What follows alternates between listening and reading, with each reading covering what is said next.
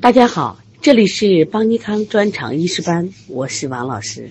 又是一个美丽的清晨，能量加油正在进行中。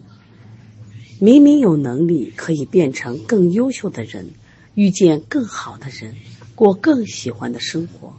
如果因为懒惰放弃了这种机会，那就太可惜了。继续加油吧！关于卧室，就是躺的姿势，你们细细观察了没有？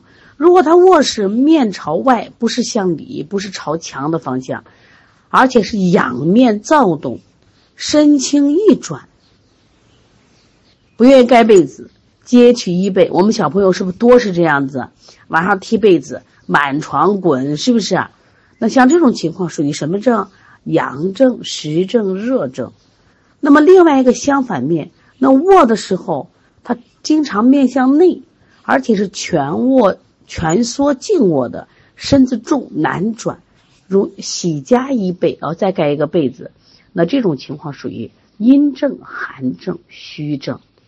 没想到吧？一个躺的姿势，那么都可以判断它是阴还是阳，是实还是虚，是寒还是热。平常这一点我们注意观察了吗？经常说细节决定成败。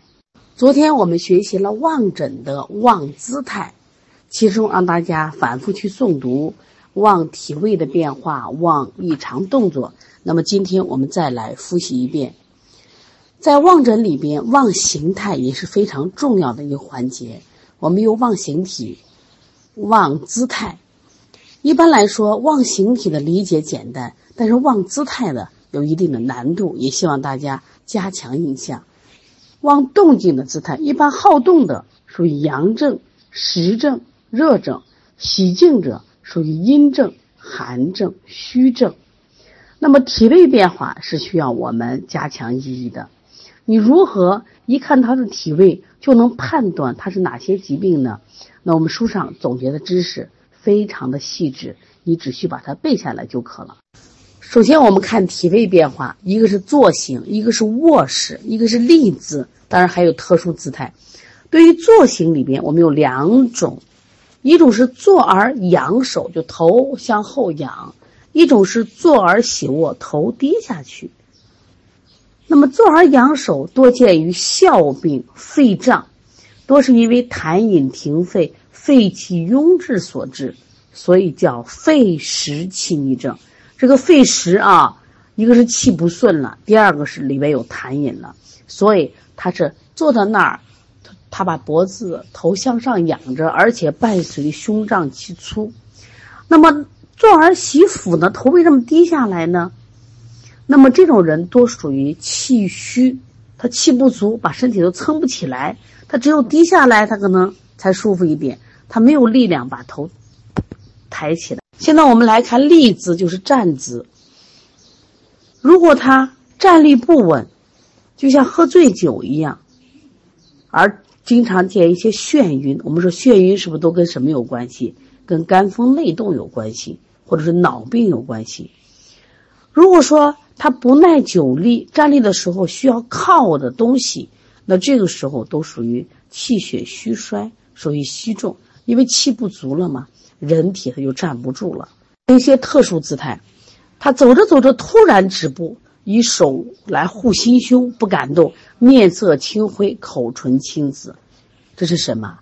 真心痛，就是我们说的心梗。如果他用手护着他的肚子，俯身前倾，一般都是脘腹痛。如果说走路护腰，弯腰屈背，行动艰难，他就是腰腿病。你看。你把这些东西记下来以后，在诊断的时候，是不是一眼就能看出？其实大师之所以大师，就比你高这么一招。为什么？这些东西他都背住了呀，他都背的熟熟的。他一看啊，你这是腰病啊，你这是心梗，你怎么知道呢？因为人家把这些东西早已背熟。所以大家在学习的时候一定要记住重点的东西，我们一定要记住啊。现在我们来看异常动作，我们的教材里有抽搐，有颤动。有偏瘫，有微软，有强直。实际上，你看我们正常人这些动作是不是都没有？那么他们为什么会有呢？是他身体上出了问题了。首先，我们看抽搐，四肢抽搐，脚弓反张，项背强急，两目上视，甚至口进。我们知道什么？这是中风啊！你看，小孩高热惊厥的时候会出现这样，成年人的中风会出现这样。这是什么原因引起的？它代表意义是什么？属于静病，为外邪侵袭，壅滞经脉，或者是热极生风，或者是久病阴血耗伤，经脉失养所致，属于肝风内动症。所以你见到抽搐，你就知道这是肝风内动啊。其实还有一个是蠕动，我想跟大家说一下，我们教材没写啊。蠕动是什么？就是你的手足时时的撤动。动作迟缓无力，像虫子一样蠕行，这一般都是脾胃气虚、气血生化不足、经脉失养、阴虚动风所致。老年人越来越多啊，所以你经常回家看到父母他的手轻微的去动啊，那你要知道他到底是颤动还是蠕动呢，还是举急呢？你把这些分清楚，然后用我们所学的知识去帮助他。说到偏瘫，我们在哪个家属群没有见到几个人？偏瘫严重的，可能当时就失去生命了。那么，就是救过来的，基本上是一半海水，一半火焰。就他有这一半，就整体是僵硬的，是不通的。那么，这就叫偏瘫，就属于中风病。那中风病，我们有风中风重经络，还有中风后遗症。当我们学内科学的时候，专门要学这个。我也希望大家好好学，因为我们的父母在年老的时候，就是得这个病的可能性都很大。为什么我我一再提倡大家一定要好好学医呢？还是那句话，为人父母者不学医为不慈，为人儿女者不学医为不孝。其实我们这个秋季班有一个学生，他当初是就父母生病了，他准备回家去照顾父母。这个当然这个女孩特别好。我们现在来看颤动，所谓的颤动跟抽搐，它肯定是程度上是不一样的。我们的眼睑、我们的脸、唇、手指颤动。一般来说，见于外感的急性热病，这叫热极生风，东风先兆。那么还有一种情况是内伤久病的虚症，属于阴血亏虚、经脉失养，这属于虚风内动之症，不一样啊。一个是外感的热极生风，一个是我们虚风内动，所以大家要分清楚，它有没有外感的症状。没有外感，我们就判断为虚风内动。外感都是热盛动风引起的，但是我要告诉他，我说你要照顾父母，你得有一定能力。我说你有这种能力的时候，我说你怎么照顾他？比如说中风病人，你每天要带他按摩，去扎针灸，是不是他的身体都非常的僵硬，你抱不动，拖不动？我说如果你学会了，你帮助他该多好。这是真心话，我希望大家真的好好学学啊。说到微软，那么另外和它对立的就是强直嘛，关节的拘拘紧，屈伸不利，肢体动作的困难，同时伴有疼痛、芝麻重浊，这一般属于痹病。痹病的原因，风寒湿的病机，就会阻闭了经络，导致这个微软在病理意义上属于伪症，那么引起的原因也很多。要么是湿热浸淫，经脉的迟缓；要么是脾胃的虚衰，化源不足；要么是热伤肺经，经脉失养；或者是肝肾亏虚，精血不足所致。你看书上写了很多原因，那就给告诉我们，我们要判断的。老师那么多原因怎么判断？其实要么湿，要么脾胃虚弱嘛；要么就是你热伤肺经，你体内水缺少了嘛？是不是？要么是肝肾阴虚。拿到这个案例的时候，我们要知道哦，微软你是哪种症型？等到我们后面学病种的时候，一种症型都有七种，一个病都有七种症型，你才发现啊，我们在儿科里面学的其实太少了。所以为什么通过系统学习，你可以大开眼界，你突然你的思路就变得更加开阔了。所以现在诊断一定要好好学啊。我们今天学什么？今天学望头面五官。望头面五官呢，属于这个局部望诊，但是也特别有意义啊。局部望诊是在全身望诊的基础上，根据病情以及诊断的需要，对患者的局部进行深入细致的观察。那中医学认为，人体是个有机整体，其实各脏腑组织之间在功能上是互相协调，病理上是互相影响。全身的病变可反映于相应的局部，局部的病变也可影响全身。所以说，观察局部的异常变化，其实也是有助于了解整体的病变。那么，我们局部望诊有这个望头面、望五官、望镜像、望躯体、望四肢、望二阴及皮肤啊。现在我们看一下微软，微软呢，实际上指的是肢体的软弱无力、行动不便、运动失灵，甚至肌肉松弛萎缩。这个一定要提倡运动了。我在二零一七年当时下楼的时候穿的那很高跟鞋，一下骨折，因为骨折以后，这个医生呢就不让你动嘛，几乎半年就不怎么动。那我就发现，就骨折的这条腿，它就是在萎缩、微软。那后来我就看这方面的书。就看到这样一个案例啊，就当时一个就是湖南中医药，呃，湖南这个一个体育学院，他做了一个试验，就让了一个小伙子，就是在一个月内躺床上，别人送吃送喝，你不用干活，哎呀，你什么都在床上吃喝拉撒睡。结果这个小伙子一个月后，他的肌肉萎缩了三十年，二十岁的小伙子变成五十岁的肌肉，所以这个一定要去多运动。以手护脘腹。养身俯身前倾为脘腹痛，以手扶腰，以手护腰，弯腰曲背，行动艰难为腰腿病。异常动作，抽搐，四肢抽搐，脚弓反张，项背强击，两目上视，甚至口技，属静病，为外邪侵袭壅滞经脉，或日极生风，或久病阴血耗伤，经脉失养所致。属肝风内动型颤抖，睑、面、唇指颤动，见于外感急性日病，为动风先兆；见于内伤久病虚症，属阴虚阴血亏虚、经脉失养、虚风内动之症。偏瘫、猝然跌倒、半身不遂、口眼歪斜者，属中风病，为风中经络或中风后遗。坐行坐而仰首，胸胀气短。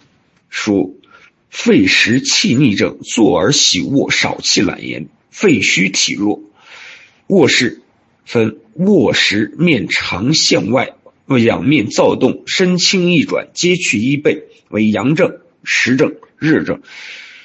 卧时面长朝内蜷缩静卧，身重难转，喜加衣背，为阴症、寒症、虚症。立姿分为站立不稳，其态似醉。常见眩晕，为肝风内动或脑有病变。二不耐久立，行立站立时常欲依靠他物支撑，气血虚衰所致，属虚症。特殊姿态，行走时突然止步，以手护心胸，不敢动，面色青灰，口唇青紫，为心脉闭阻的真心痛。以手。现在我们来看一下望头面。我们前面学了，头为精明之府，为元神所居之处。头里边内藏脑髓，这个髓呢又为肾经所化。前面学过经络，经络说头为诸阳之会，手足三阳经及督脉皆上行于头，就连阴经的足厥阴、肝经和任脉，它们也上达于头，因此。脏腑精气皆上荣于头部。好，几个数字要记住啊！新生儿三十四，六个月四十二。你看前半年长得特别快啊，一周岁就是四十五，这后半年长了三个厘米。从一岁到两岁，其实只长了两个厘米啊。到三到四岁的时候，再增加一点五个厘米啊。一般就是到三岁的时候是四十八点五厘米，到五岁的时候接近成人。那如果那么，新生儿的头围小于三十二厘米，或者三岁以后小于四十五厘米，我们就认为头型过小了。如果新生儿的头围大于三十七厘米，那么就属于头型过大了。头围也是检测脑和颅骨的重要指标，用来判断婴儿的某些脑部疾病。这个要注意啊！你看我们大人，你们觉得？脑大头大头小没问题，但是小时候这个头大头小是检测他是否有病的。望头面主要是观察头部的形态、囟门以及头发和面部的状况。我们先看一下望头型，头型主要观察头的大小、头的外形和头的动态。头型的大小可以通过头围来衡量。测量的时候，我们用卷尺从这个双眉上方，通过这个枕骨粗隆，就是我们后脑勺最最高的部位，绕头一周。这个需要记数字了啊！一般新生儿他这个头围是约三十四厘米。然后半年后是四十二厘米，大家看长了多少呢？长了八个厘米，半年长了八个厘米啊！一定记住，到一周岁的时候，是不是长得就慢了？就半岁到一周岁的时候，长了三个厘米，是四十五厘米；两岁的时候四十七厘米；三到四岁的时候增加一点五个厘米。常见于佝偻病或者是先天性梅毒患儿。你看，头大头小、方颅都不好。好了，我们先来看一下头大，头颅增大，颅缝裂开，然后他呢头呈圆形，面部较小，常伴这个发育迟缓，智力低下。这是因为什么？先天不足，肾精亏损，水液停聚于脑。对中医的认为是水液停聚于头脑，所以他比别人头大，这是危险的，小孩智力就低下了。那我们看头小呢？头大不好，是不是头小就好了？哎。它也有范围的。如果头颅狭小，头顶是尖圆的，颅缝早合，这也伴智力低下，这属于肾精不足、颅骨发育不良导致的。所以太大太小都不好。那我说方形是不是好？方形也不好，我们叫方颅。方颅是前额左右突出，头顶平坦，呈这个方形。也是因为肾精不足或脾胃虚弱、颅骨发育不良所致。常见。那我们说一下这个头的动态，如果这个头不自动、不自觉的摇动或者不能控制，这个叫头摇，呃，古人称为摇头风。不管是成人或小儿摇，这一般都是肝风内动之症啊。另外，我们看囟门，囟门很重要啊。什么叫囟门呢？囟门是婴幼儿颅骨结合处，就是结合不紧所形成的一个骨间隙。这个骨间隙有前囟和后囟之分。注意啊，前囟它这个呈菱形，它的闭合时间是出生后十二到十八个月闭合，这是绝对是考点啊。后囟呈三角形，在出生后两到四个月内就闭合了啊。这个这个两个点都是考点啊，前囟是菱形，后囟是三角形。前囟在出生十二到十八个月闭合，后囟在出生后两到四个月闭合。关于这个囟门有三个诊断，一个是囟填，一个是囟陷，一个叫解颅，也叫泄颅啊。这个囟填呢是什么？就是囟门的凸起为实症，就囟门高凸了。一般都是热邪炽盛、火毒上攻，但也有可能是颅内的水液停聚所致。但小孩如果哭的时候暂时鼓起，我们不做并论啊。这是凸起的。那么另外一个对立的就是凹陷，凹陷的话，一般情况下都是吐泻，又吐又拉，伤精，气血不足或者先天肾精亏虚，那么脑髓失充所致，这是虚症。但如果六个月以内的小孩微微陷属于正常，那下来我们来看一下这个解颅。解颅是囟门迟闭，就是该闭它不闭。看发的时候，我们要看色泽，还要看什么脱发、白发啊。那么头发的生长跟肾气和精血的盛衰关系特别密切，所以说望发呢就可以诊查出肾气的强弱和精血的盛衰。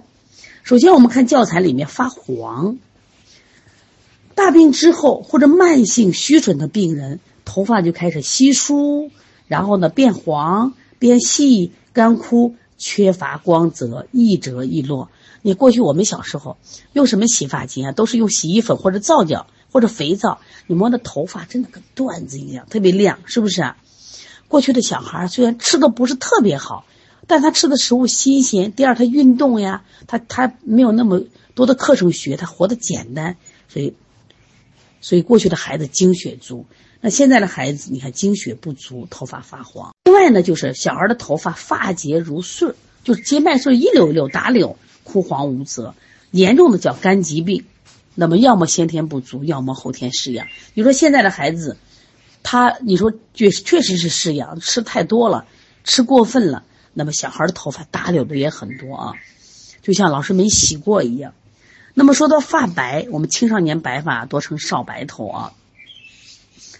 那么有如果你伴了耳鸣、腰膝酸软，你这个白头发就属于肾精亏损；如果说你伴失眠、健忘，就属于劳神伤血所致。我们看旺发，这个正常人的头发是分布均匀、疏密适中。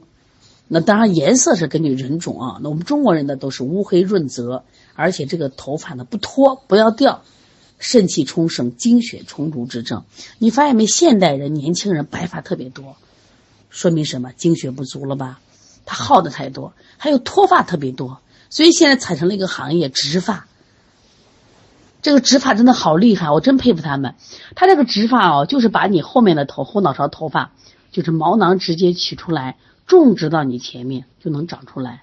还有白发变黑发，一他把你的毛囊，就是他打开，打开以后呢，给你灌药，其实用的就是中医的一些生发药，就长出来了。这是我亲自见过的，好神奇！把白发就变成黑发，把白发拔了以后呢，然后呢用药养，再长出来就是黑发，神奇不神奇？说现在的科学太发达了，五软要记住：头软、项软、手足软、肌肉软、口软啊！把五迟再复习一遍：力迟、行迟、发迟、齿迟、语迟。在这里，我想说一下啊，就说这是五软五迟是佝偻病。其实你看，我们讲那个近视的这个远，讲那个眼睛里边的远视眼，远视眼它这个眼轴它就不发育，它别的方面正常，眼轴不发育，还有它这个弱视眼。他哪都好着，他是感光不好。其实我们其实也可以归纳为，就是他属于肾气不足、发育不良的，因为他也在头部嘛。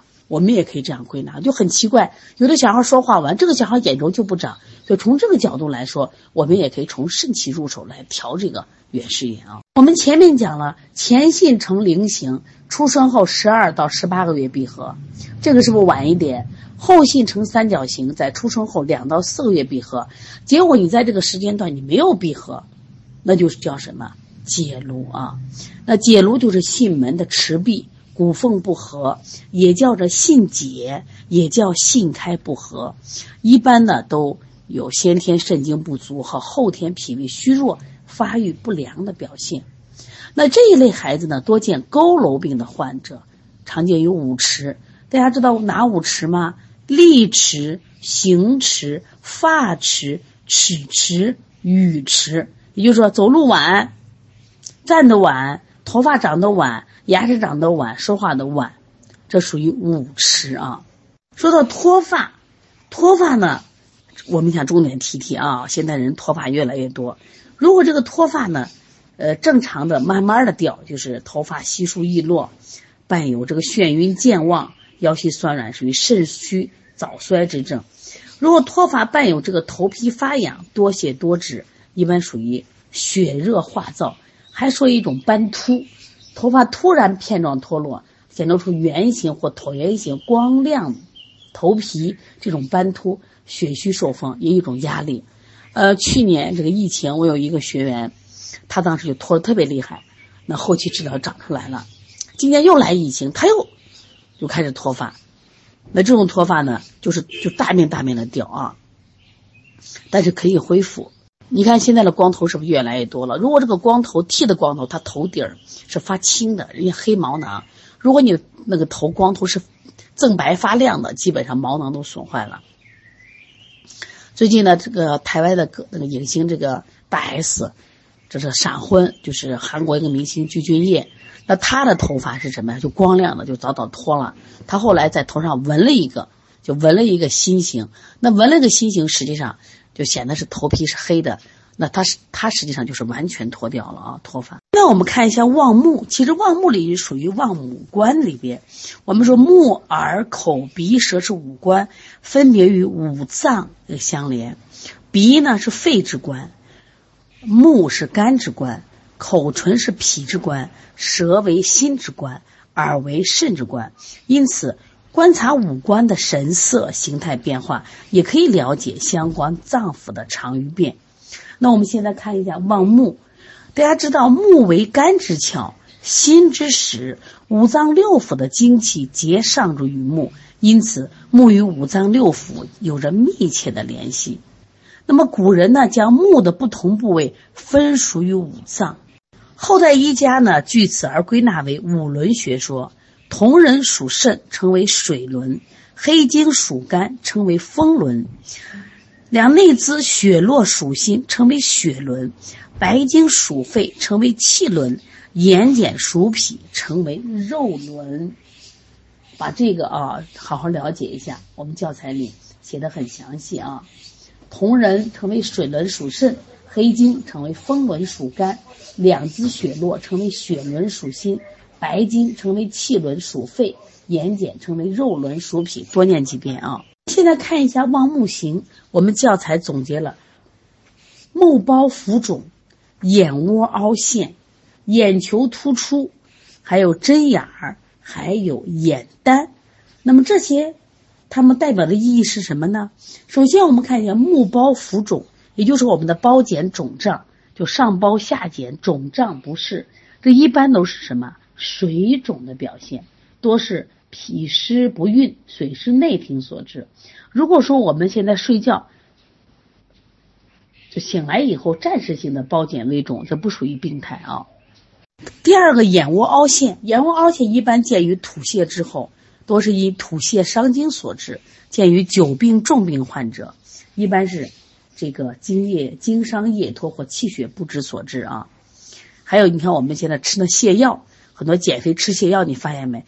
他一吃完就拉，拉完以后你眼窝也会出现凹陷，这是吐泻伤津所致。另外眼球突出啊，眼球突出要注意，一个是眼球突出如果伴有喘可上气的，这属于肺胀，肺胀属于我们中医内科学的一个病，它是痰浊阻肺，肺气不宣。呼吸不利导致的，就是除了喘，他眼球突出，还有一种情况就是，如果说眼球突出，它伴有我们的颈颈部前有肿块，急躁易怒，这属于什么？这属于阴病，就长了个那大疙瘩啊，阴病。这一般是肝郁化火，痰气瘀滞。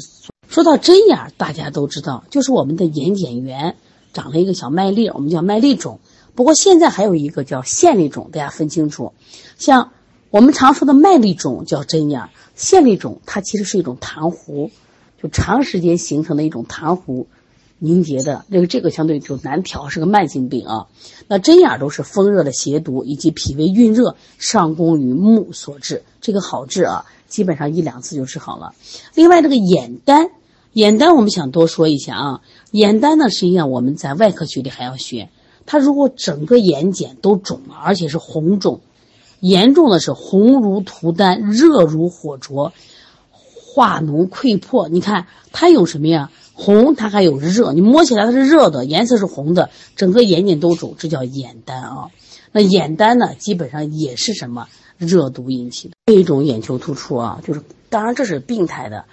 我生理上呢，咱们说的高度近视，本来眼球是一个圆形的，高度近视因为它眼轴变得过长。正常人是二十四毫米，他可能是二十六、二十八，有的人达到了三十二，那么他的眼球也会突出，而且这个会更危险。为什么？他这种病理性的突出不像人家刚才讲的这个肺气啊痰浊阻肺的眼球突出，那么痰浊阻肺治好了，眼睛就不突出了。如果是阴病突出，我阴病治好了，我也就不突出了。但是高度近视的这种突出，它基本不可逆转，它长长了不可。就危险很大，它最大的危险是因为视网膜是附在它的眼轴后方，眼球后方容易就导致视网膜的拉薄裂孔脱落，这也就是我们反复说这个呃高度近视的风险在这里。好，今天我们就学到这里。关于望头面里面有望头形，有头大头小方形，望性门、性天、性线、解颅。还有望头发的头黄发白脱发，还有我们的望目以及望目形，这些知识呢难不难？都不难，但是都是细节，需要我们都记住，记不住等于没有学。